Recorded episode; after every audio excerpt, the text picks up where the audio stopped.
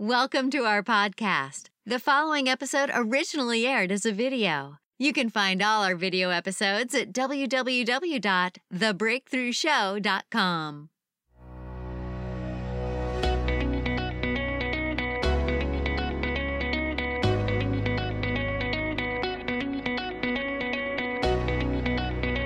Life gives us moments when we have the opportunity to make a choice. And what we choose has the potential to change our lives forever. Join us now for another inspired episode of The Breakthrough.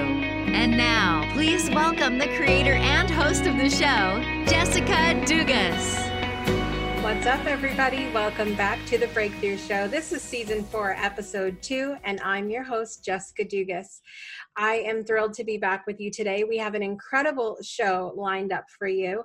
I have an awesome guest who is brand new to the Breakthrough family. Ori Spado, the Hollywood mob boss, is here with me today. But first, I want to talk to you about a hot topic. So, as we've been talking about for several weeks in the world, there has been so much going on, um, and it's easy for us to go down the rabbit hole with things, right? It's easy for us to um, find the things that are wrong, to point out what we disagree with, to uh, to to go to a place that doesn't serve us on many different levels. And I think one of the things that I have always implemented in my personal practice, who I've talked to clients about, um, and and and what I think the world needs more of right now is simply gratitude. It's just gratitude and it's something that it seems like it's so simple that it can't be worth it that it can't be um, that it that it's not going to be something that's effective or really going to help us as much in our lives. And i just it's one of those things that if that's how you believe it we're just going to have to agree to to disagree. And i encourage everyone to to implement some sort of gratitude practice in their lives. Now, maybe you're listening to the show and you're saying, you know, I don't do that. It's not like I don't know what that would look like for me. I don't like to write. I don't like to do those things. And I think the issue is we have a lot of um, preconceived notions about what a gratitude practice should look like um, or how it's effective. And so I wanted to, for our hot topic today, share with you guys a little bit about what that looks like in um, in my life and um, and how it's helped me how it's helped my clients and just some little tips that you can take with you that can help you right now. So my first tip would be to just do it. Um, you don't have to write you don't have to write a gratitude practice. There are no gratitude police. There's no one that's going to come and say, You're not doing it right. You're not being thankful correctly. No one's going to do that. Um, and so that's my first thing is just to do that. Do it. Despite anything that I tell you, despite anything that any other experts tell you about gratitude and having a gratitude practice, I say first and foremost, just do you and just do it in a way that it looks right for you. Whether it's a written practice, whether it's simply having that gratitude or prayer time when you wake up in the morning or before bed, whether it's expressing gratitude through action which I'm going to talk more about in a minute. Um, however, that looks like for you, just do it. So that's number one. Number two, I think it's very good to expand on gratitude. So, for those of you that have a written gratitude practice, one of my favorite parts of my practice is including a because. And I'll share with you why. In our gratitude practice, it's really easy to be general and to say, I'm thankful for food again, if that works for you, I'm not knocking it. But I always suggest to people to put a because because it can expand on our gratitude. It can make us think of more and more and more and more and more things to be grat- grateful for. So, where we might say, I'm grateful for food, how about I'm grateful for food because it nourishes my body? And then we think, but wait, I'm also grateful for food because it tastes good I'm also grateful for food because it brings my family together. We have dinners together. And then you could say, well, I said I'm grateful for food because it tasted good, but I'm I'm grateful for Italian food because it reminds me of my grandmother, and I'm uh, grateful for um, Mexican food because there's a really amazing Mexican restaurant down here that I love to go on date night with my husband with. So it just it makes you start thinking of more things. It it allows you to understand how expansive the world is and just how many things you have to be grateful for. My number three tip is, like I mentioned a few moments ago, is putting action to your gratitude. So if you are saying, I am grateful for my electronics because it allows me to watch the breakthrough show every week. You can put action behind that. And as you are thinking of this gratitude, you could dust your computer keyboard. You could clean your computer monitor. You could wipe down your cell phone if you watch it or listen on a cell phone. And it really helps us to put gratitude in motion because a lot of times we might say that we're thankful for something, but our actions might say differently. And so the actions that we take while we are thinking or writing of gratitude may help us to to feel it even more to have a new level of gratitude. And the experience itself of taking action gives you something else to be grateful for.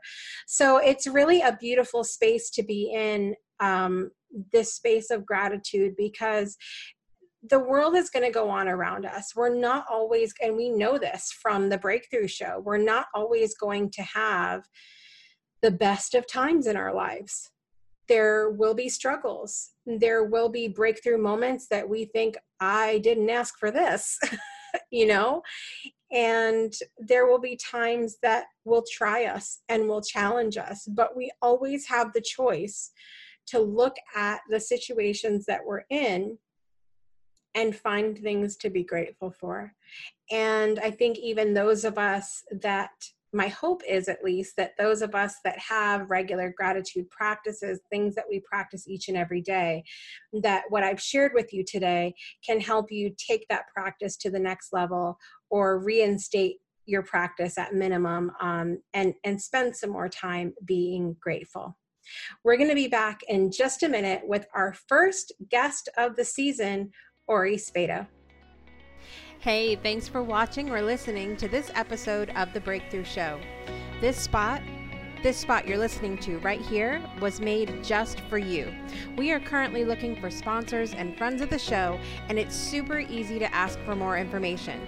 Simply send an email saying more sponsor info to business at thebreakthroughshow.com or click the link in our show notes to send a message to our Facebook page. We can't wait to partner with you. And now back to the Breakthrough Show. Welcome back, everybody, to the Breakthrough Show. My special guest today is the author of the acclaimed autobiography, The Accidental Gangster, where he tells his true story of being the underdog from New York to persevering through all of life's obstacles, to becoming one of the most respected gangsters in Hollywood, to spending 62 months of his life in federal prison.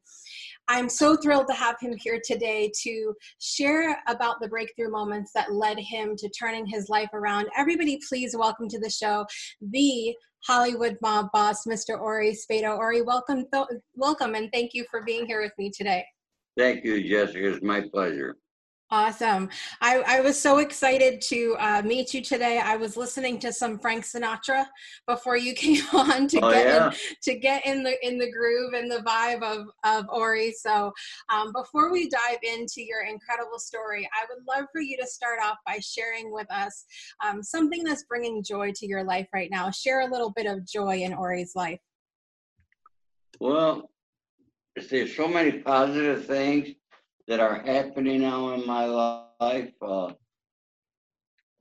but the most joy is uh, obviously my children and my grandchildren that I'm very grateful for.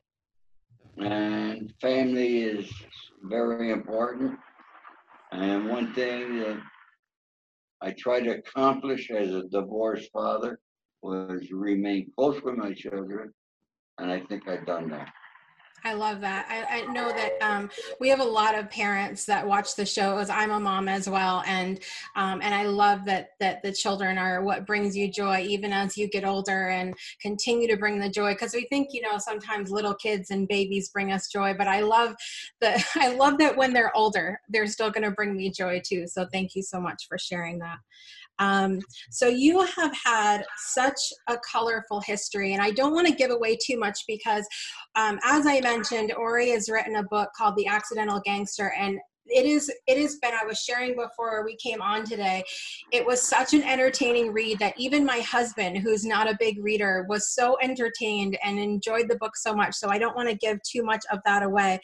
But if you would just take us back just for a few moments and share with us a little bit about what were you like growing up? I'm going to assume that as you were sitting around uh, you know sunday gravy with your family that you weren't sitting there going, I want to be a mob boss when I grow up? never. Never, uh, never entered my mind. I grew up in a very good family. Uh, there were six children. I was the middle child. We lived in a duplex home. My grandparents lived next door, and all my uncles. I was born and the war was just ending when I was born, but all my uncles were in the war. And in those days, when you had a child in a war, you flew the flag in front of your house. My grandfather flew four flags. All of his children. Wow. All his boys were in the war. Uh, we uh, we had a shed and we built a door and for the winter time. And my mom cooked for not just her family, but I mean it was all her family, but for my grandfather and all my uncles. So we had a big dinner table every evening. My father worked at Revere Copper and Black Brass, and he made $35 a week in those days. Mm. He had a large family to eat. Um, we had a big garden. I'm the one who had this spaded. Um, we were eating organic food or before people knew what organic was. I love that. You know, my mother canned and we stored it and uh, you know, so uh, with very little money, we did, my mother was able to do good things cooking. So we did eat. Um, it was a great childhood. Rome, I was born in a little town called Rome, New York. Mm. Uh, it's in upstate New York. It was really a great little city in those days. It was an actual city. Uh, yeah, got a lot of fond, fond memories of uh, Rome, New York. Yeah. I never liked the winters. never really did. Yeah. I know that's something that pe- some people you can. I, I miss the winter a little bit living down here in the south because it's so warm all the time. Like we don't have a clear. It's winter time now, kind of weather. So I miss it a little bit. But I know that people that um, that live in the snow all the time. I have many friends in Canada who are just over it by this point. Oh, and anyways, I was brought up. I uh, attended Rome Free Academy at the age of 18, I joined the U.S. Army. Mm. And that was probably the best three years of my life. Mm. Uh, because in the Army, you learn discipline, you learn loyalty, you learn allegiance to the flag, and you learn more things in the military. You know, people like to speak about the mafia with Omerta. Mm. Well, I'm going to tell you, when they run a secret clearance, you're you're given a secret clearance from the United States government. That's a very serious thing, yeah. and it's something that you will always honor. Right, right. Till the day you die. Yeah. Uh, I was fortunate, had three great years in the service. And then upon my release, uh, my dad was ill. I, I wanted to stay here in California.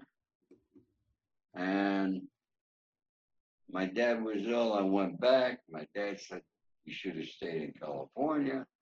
Mm. I said, He said, There's nothing here for you. And I, uh, I said, Well, Dad, give me a job at Revere. I'll work the night shift. I'll save all my money and I'll go back to California. Now, working the night shift was not for me. When I got my paycheck, I went out and I spent the, well, I- first, I always gave my parents, uh, money, Mm. you know, every week. Uh, it was just, uh, something that we, children did that back in those days. Right, right. Uh, and then the rest of the money I just spent and uh, went to a couple other jobs. And then I ended up as a salesman for the Prudential Insurance Company. Mm. And it was something that came very natural to me. I loved the insurance business. I was doing a lot of good for people. Uh, I became a member of the Million Dollar Roundtable. I became extremely successful in the insurance business. Wow. And uh, my ex-wife and I, who were still close friends, we discussed it. If uh, I, I use the word, if I were smarter then, Mm. I never never would have left my wife.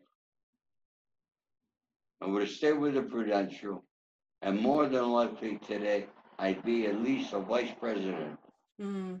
of the. But you know, life had, or the man upstairs had other ideas for me, Mm. and uh, yeah, So life. I'm still here. So things so things are going well and you you've served time in the military you've had a great upbringing you're in california and things are going great with your job what in the world between that and becoming the mob boss of hollywood how in the world did that did you even get that title how did that happen You know, it's all happened by accident. I spawned the accidental gangster. mm, Uh, what happened? Uh, after the Prudential Insurance Company, I got my own agency uh, with a company called Franklin United Life, and I was given Oneida and Onondaga counties in upstate New York as my territory. And one insurance they sold was credit life and accident and health on the financing of loans through automobile dealership. Well, I got all the dealers in those territories. I was growing, and then I was changing it where I was training salesmen in the automobile dealership. I was somebody wanted to come in and pay cash for a car. Why they shouldn't pay for cash and finance it. And I really grown, and I couldn't grow my territory anymore. I spoke with the president of the company, who was a great guy, George Grogan. And he says, Ori, he says, I'm not gonna hold you back. He says, uh, if you want to grow, you're have to find another company. I guarantee it, I endorse it. Mm. And I found a company out of Battle Creek, Michigan. There were only four insurance companies. Uh, out of all the insurance companies, that sold credit life and A&A mhm, equals old federal. And I became their golden boy. mm, Before you know it, I had over 250 automobile dealers as clients in the state of New York. wow And I was doing very well, extremely well. mm, And part of the deal with the insurance company was they allowed me the use of the premium to grow my business. So in other words, I was always one month behind in what my monthly premiums were. Mm. In those days, it was three hundred and eighty-five thousand a month. And you're talking a lot of money in the Yeah. early 70s. And being young, being creative, being very uh, motivated and positive, I wanted to grow more. And I kept thinking of how could I go national? And one day my cousin came to me. He was in the real estate business. He was uh, he wanted to become an agent for Century 21. And he asked me to review the contract. So I'm sitting in my office and reviewing the contract, and I said, Man, this is how I bring my agency national. And I put it all together. I needed $12 million. And my friend Frank Russo, uh, a friend of his, Ross Serpy, uh, who was with Dino De Laurentiis, they were filming The Brinks Job in Boston. We went there, we sat with the people who did The Brinks Job and all the actors, Peter Falk, uh, James Cassavetes, and uh, and Ross said, Dino would love this. So then Frank and I flew to Los Angeles here, met with Dino De Laurentiis, and then I arranged for downtown LA Motor, where brought Dino down. We did a demo of how my things worked in an automobile dealership. And while I was doing that, one of my agents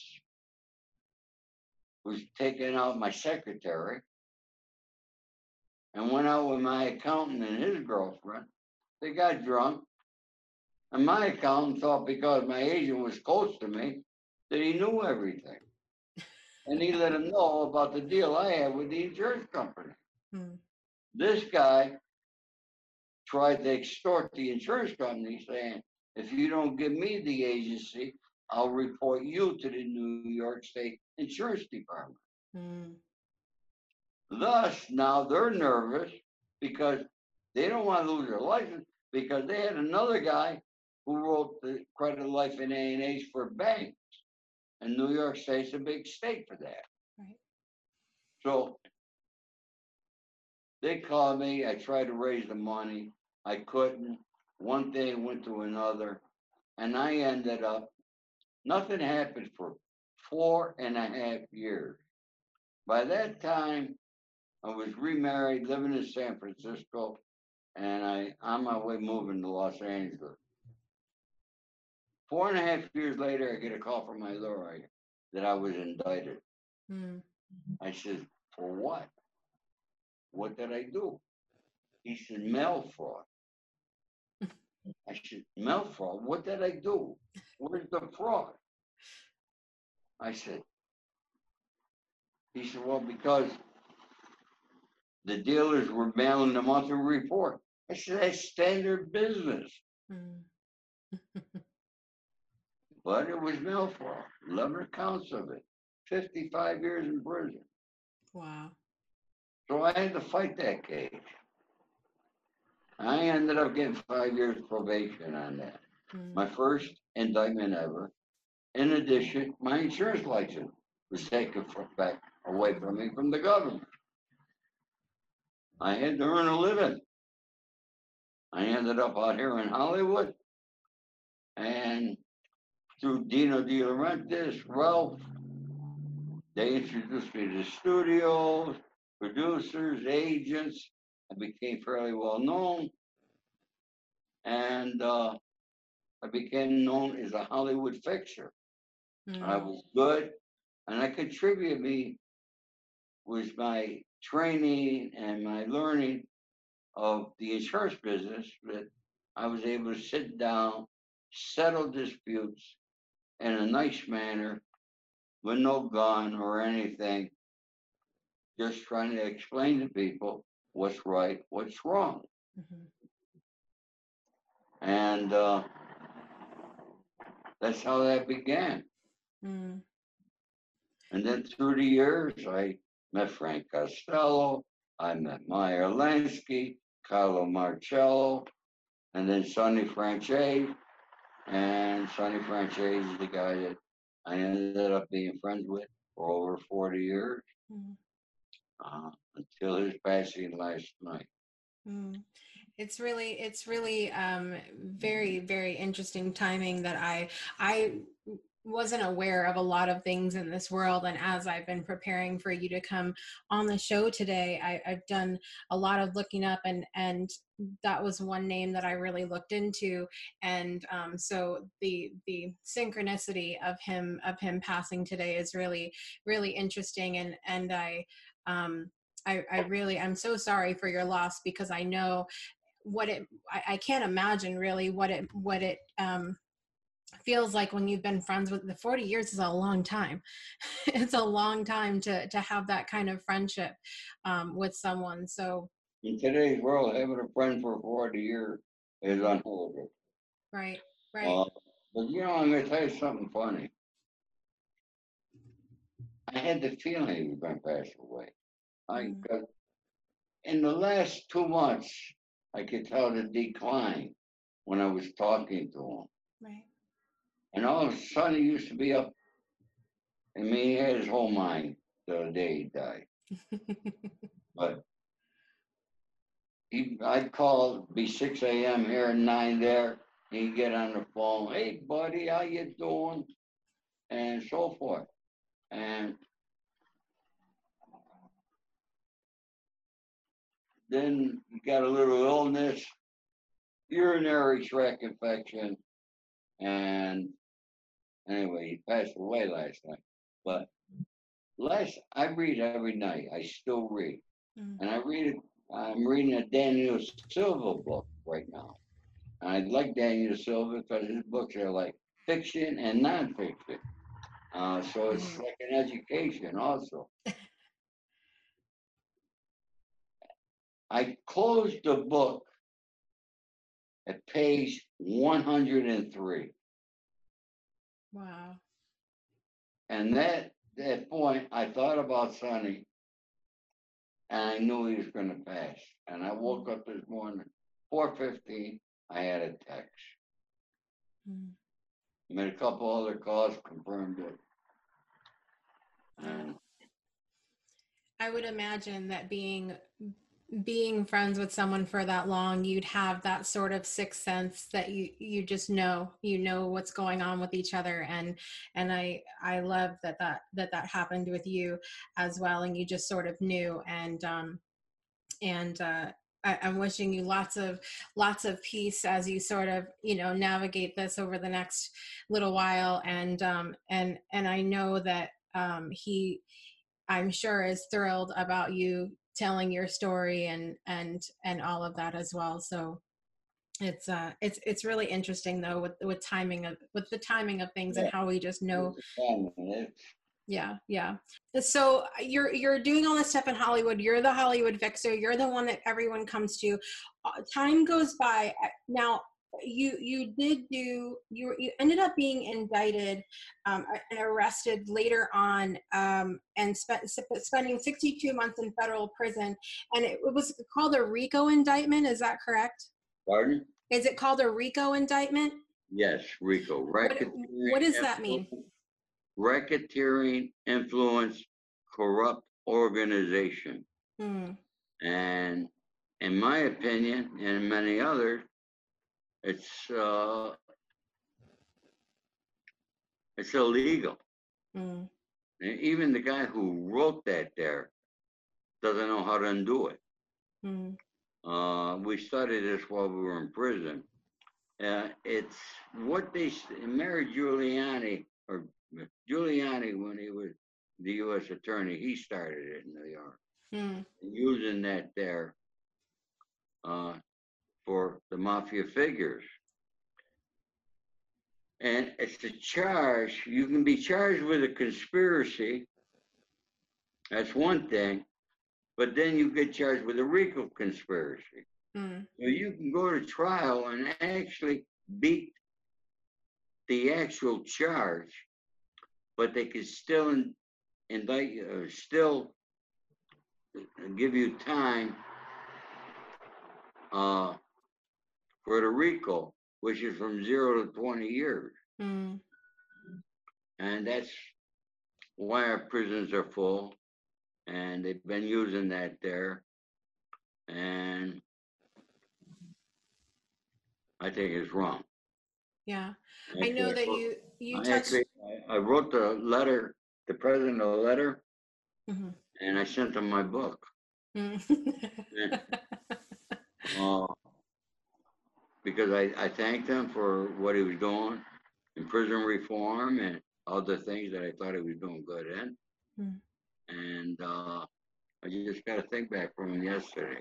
oh, nice. Got a nice, nice thing I'm going to have framed, thanking me for it and so forth with his signature. So, uh, but a lot more has to be done in prison reform. right. Right. uh, because we house more people in the United States than the rest of the countries combined. Mm. And I'll give you an example. I did 62 months. I got 60 months for a 924C, which was a gun charge. Mm. Wow. And when the judge sentenced me, he said, Mr. Spado, on the gun charge, my hands are tied by Congress. I have to give you 60 months. If it was not an act of Congress, I know I would have gotten released for time served. Mm. Last June, the U.S. Supreme Court found that there illegal and unconstitutional, and that it should be vacated. What Wow. can I do? I already did my time. Yeah. Yeah, it's interesting. My my husband and I watch a lot of um, a lot of shows about people in prison and and things like that. And and um, there's one particular show that we were watching where a person had done years, years and years and years of time, and then it found they found him to be um, not guilty. Right. and so it's like what but what happens to all that time that you spent in there? So i think that that you're right that there's a lot of reform that still needs to be done and i know a lot of people um, will agree with you on that. I want to ask you um, the moment that you were arrested that moment that they came to your home and arrested you did you know that that was a moment then that you needed to turn your life around or did that come later on? Did that realization come later on That came later on because when they first arrested me and they showed me with what they were charging me with, Mhm. I laughed at them and I said, I'll be out by dinner time. And I did not know that I was part of a RICO indictment out of Brooklyn, New York, right until they brought me up into the courtroom and my local attorney uh, came and had the indictment. So I got extradited to Brooklyn. And, uh, you know, I'll tell you something. It's like even some of the guys in Brooklyn who were on my indictment, they said, Spado, you should have never been on this indictment. Mm, And I should not have been. mm, First of all, the two crimes that they say took place never took place. It's a conspiracy again. mm, People talking. They both happened in Los Angeles. Well, I've resided in Los Angeles for well over 40 years. This is my home. This is where my peers are. mm. My peers are not in Brooklyn, New York, which I do think helped me a little bit. right Uh, but what turned me around was being in prison and seeing the turmoil that my children had to go through Mm, with their father being in prison. And if it were not for my children, there was maybe only two other people that were putting money in my commissary. But you gotta have your commissary in prison. My children were there. They supported me. My son and my nephew picked me up when I got out of prison. And I made a promise to my children that I would never go back to prison. mm, I don't want nothing to do with what we refer to as the life in the mafia and I'm out of it. I don't want anything to do with it or its people. Mm. I don't have nothing bad to say about the people because I found a lot of good people in there. Mm. Just I don't want to be around it, and I keep my word to my children. Right. I, I love that because I think so often I think about times in my life where I've really been um, struggling or having a difficult time and and and uh, it's been the same thing promises that i've made to my children that we're gonna i'm gonna get through this and i'm gonna get through because they're they're such an inspiration to me um to to live the best life that i can so i love that that was the case with you, know, as well One thing that, and I'm sure you read in my book because I mentioned it a couple of times. hmm If I my book keeps one young man mm from getting involved in a life or a gang or getting in trouble, then writing the book was well worth it. mm Because I don't want the youth to think that what they see on TV and everything, they make it glamorous and glorified. It is Mhm. nothing like that. You mm have to live your life always looking behind your shoulder. It's no way to live a life. And the law enforcement in today's world, you're going to get caught. Mm. So I advise the youth of this country get a trade, go to college, do the right thing because it's the right thing to do. Mm.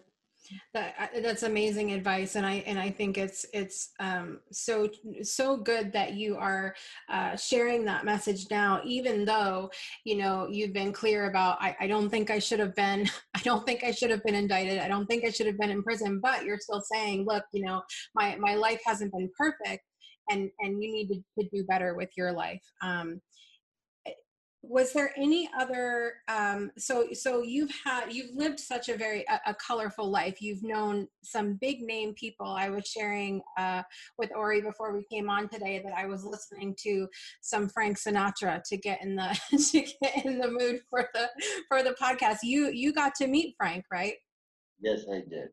Yeah and so you got to you you've you've lived a life where you've gotten to meet all of these incredible people do you have any um, any specific regrets or do you do like frank says and you look back and you say i did it my way you know what, what's your thoughts on that Well, you know what? I did it my way. I feel like he wrote that for me.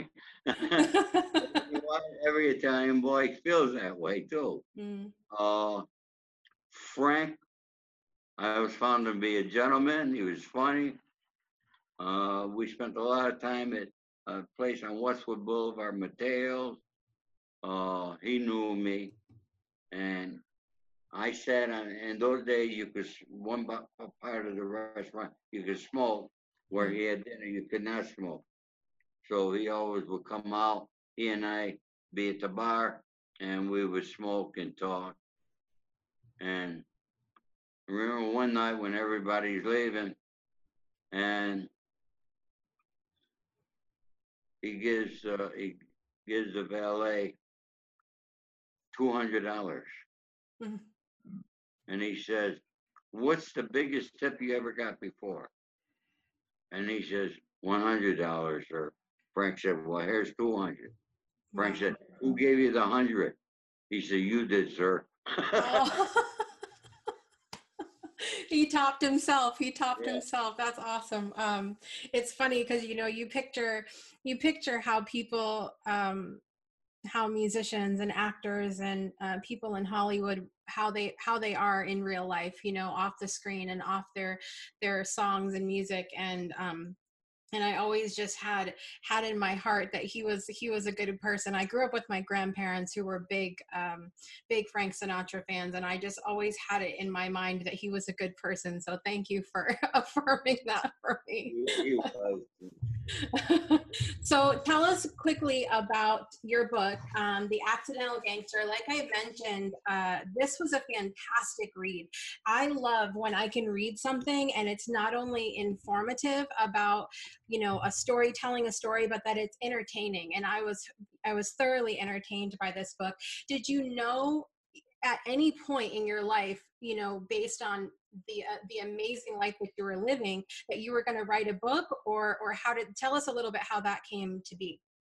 Well, here again, I never dreamed that I would write a book.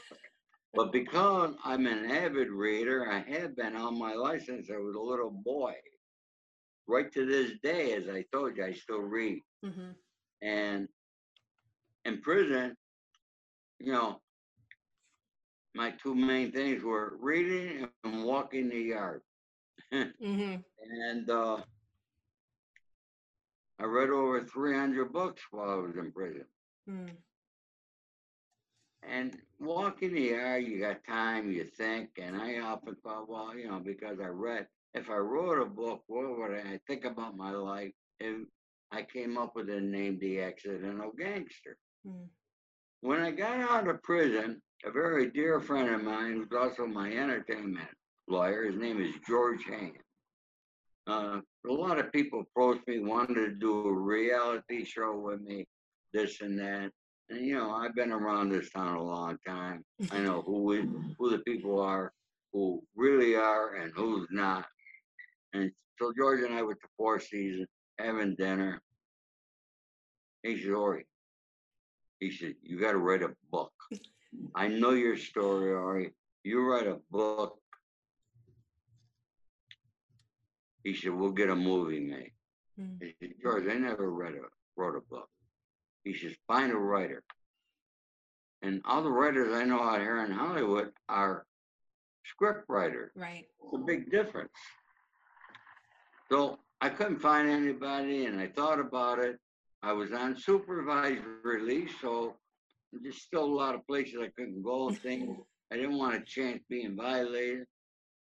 No, I just woke up one morning and I started writing my book. Mm. I was a third or better than a third through when I called my cousin back in Rome, New York.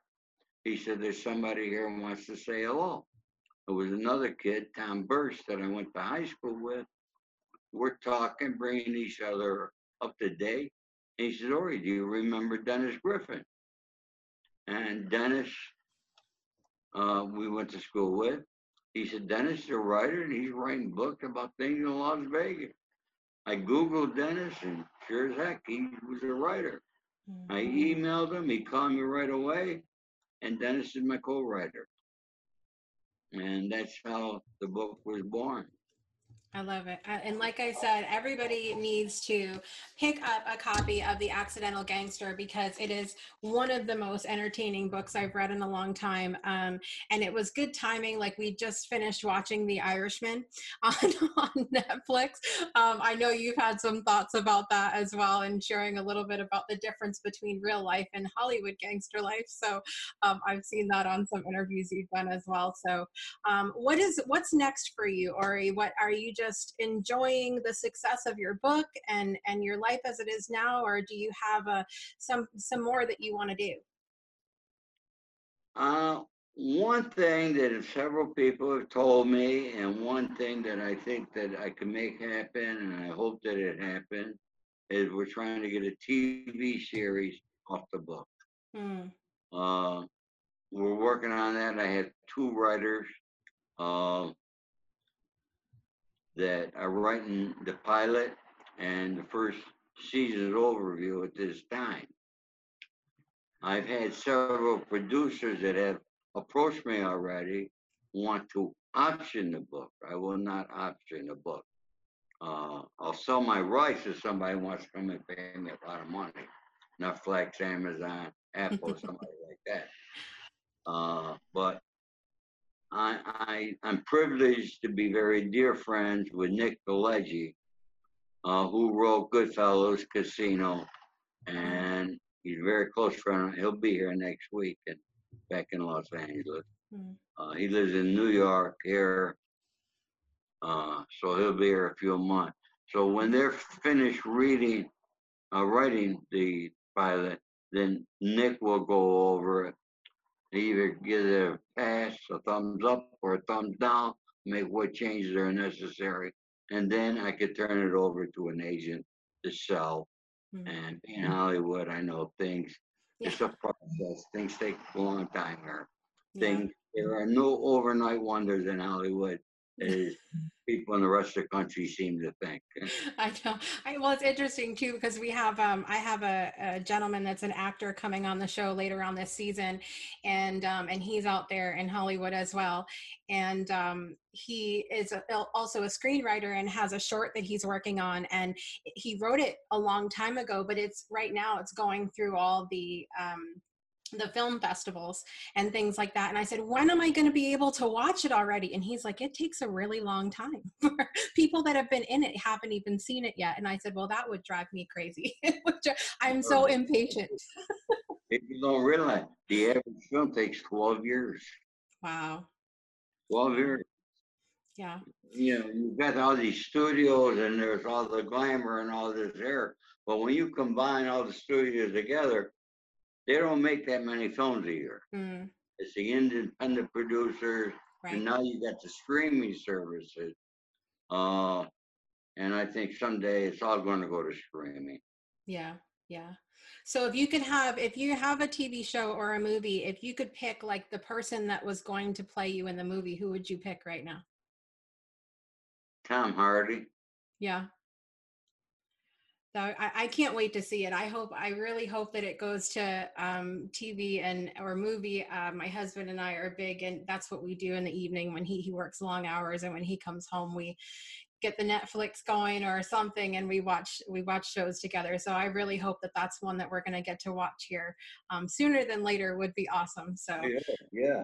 That'll be it'll be a lot of fun ori thank you so much for giving us your time today if you could leave everybody with one thought about a big thing that you learned on your journey or a big aha or breakthrough moment that you've had in your life what would you leave with everybody today You mean one of the greatest moments of my life? yes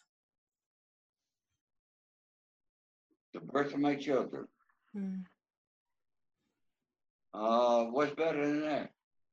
i love it i love it And to be 75 years old and still be blessed with my children calling me, texting me, and being close to them. Hmm. What else is there in life? true You know, it's not how much money you got in life, because at the end of the day, money's not that important. Hmm. It provides us for the necessity that we need. But if we don't have the family together, we got nothing. Hmm. I love it. I love it. Focusing on family, bringing it back to family. That's what's important to me here, too. So, thank you so much for sharing that part of your life with us. Um, and thank you for giving us your time today. Um, I really appreciate you coming on and sharing with us. And, uh, it, guys, make sure you check out The Accidental Gangster. And we know we're going to be watching a show or a movie or something. Um, and, but, but get the book. It's on Audible as well. So, if you're not a reader, um, I have it on Audible. That's how I listened with my husband. And it's like you can close your eyes while you're listening to the story and you can picture it you can you can see it and i love how real it is and um, entertaining so make sure you guys check that out ori thanks so much for being here with me Thank today you very much, Jessica. All right wonderful day. you Thank too you, everybody. God bless. to find out even more about ori's life and to purchase your copy of the accidental gangster be sure to visit the links in the show notes and we'll be back in a moment with more of the breakthrough show We hope you've been enjoying the Breakthrough Show. If you're someone who is an inspirational entertainer or has an incredible story of breakthrough, we want to hear from you and maybe even have you on the show. Be sure to visit the links in our show notes to send us an email or connect with us on social media. We hope to see you on a future episode of the show. And now back to the breakthrough. Welcome back to the Breakthrough Show. I loved my time with Ori today, and I hope that you enjoyed his interview as well. As I mentioned at the start of the show, Ori's interview today is one that really had me thinking about a lot of things. And one of those things is about judgment.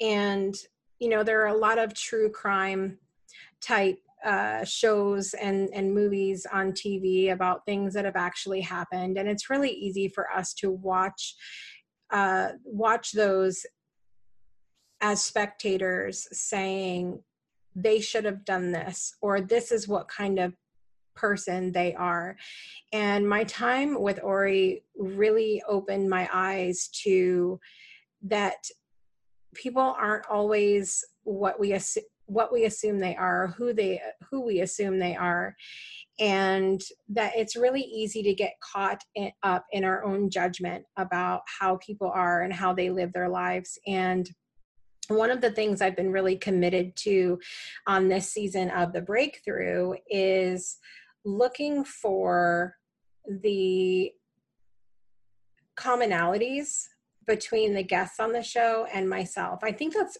honestly a really not just a fun way to live life but um, but a way to live life that brings us together rather than separating us.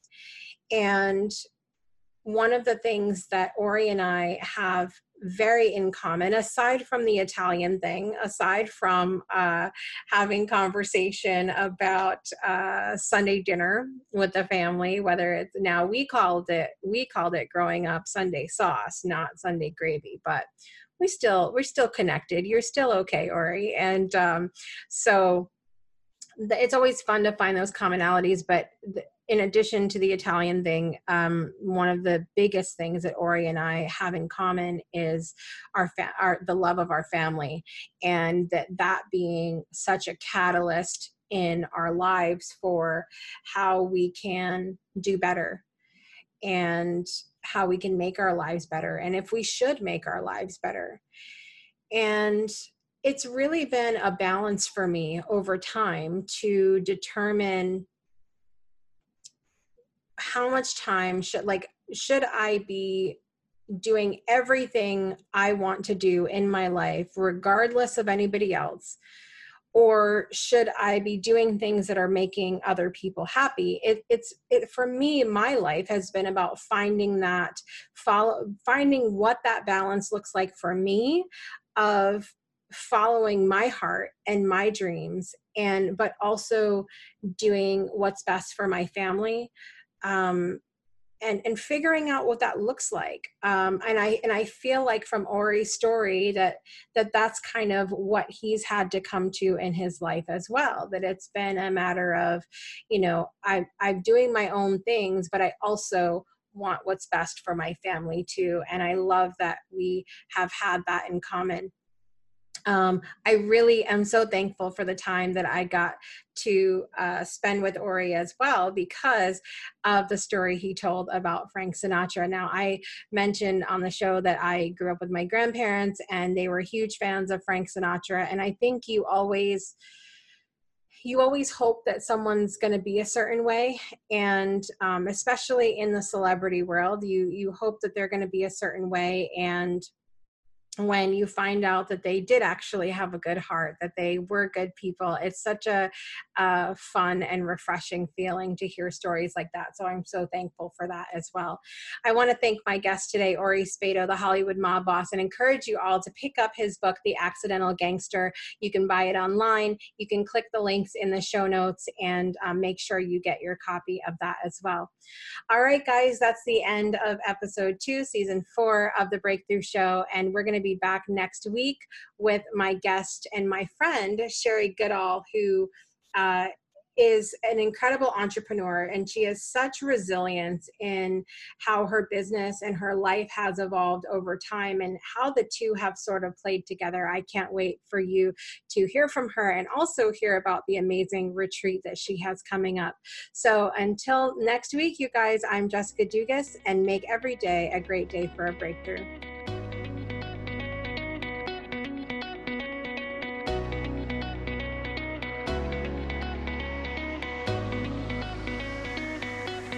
Thanks for tuning in to another episode of The Breakthrough. Please visit our website at www.thebreakthroughshow.com. And be sure to join our After the Breakthrough community powered by Patreon. We look forward to seeing you next week. Same time, same place for another inspiring episode.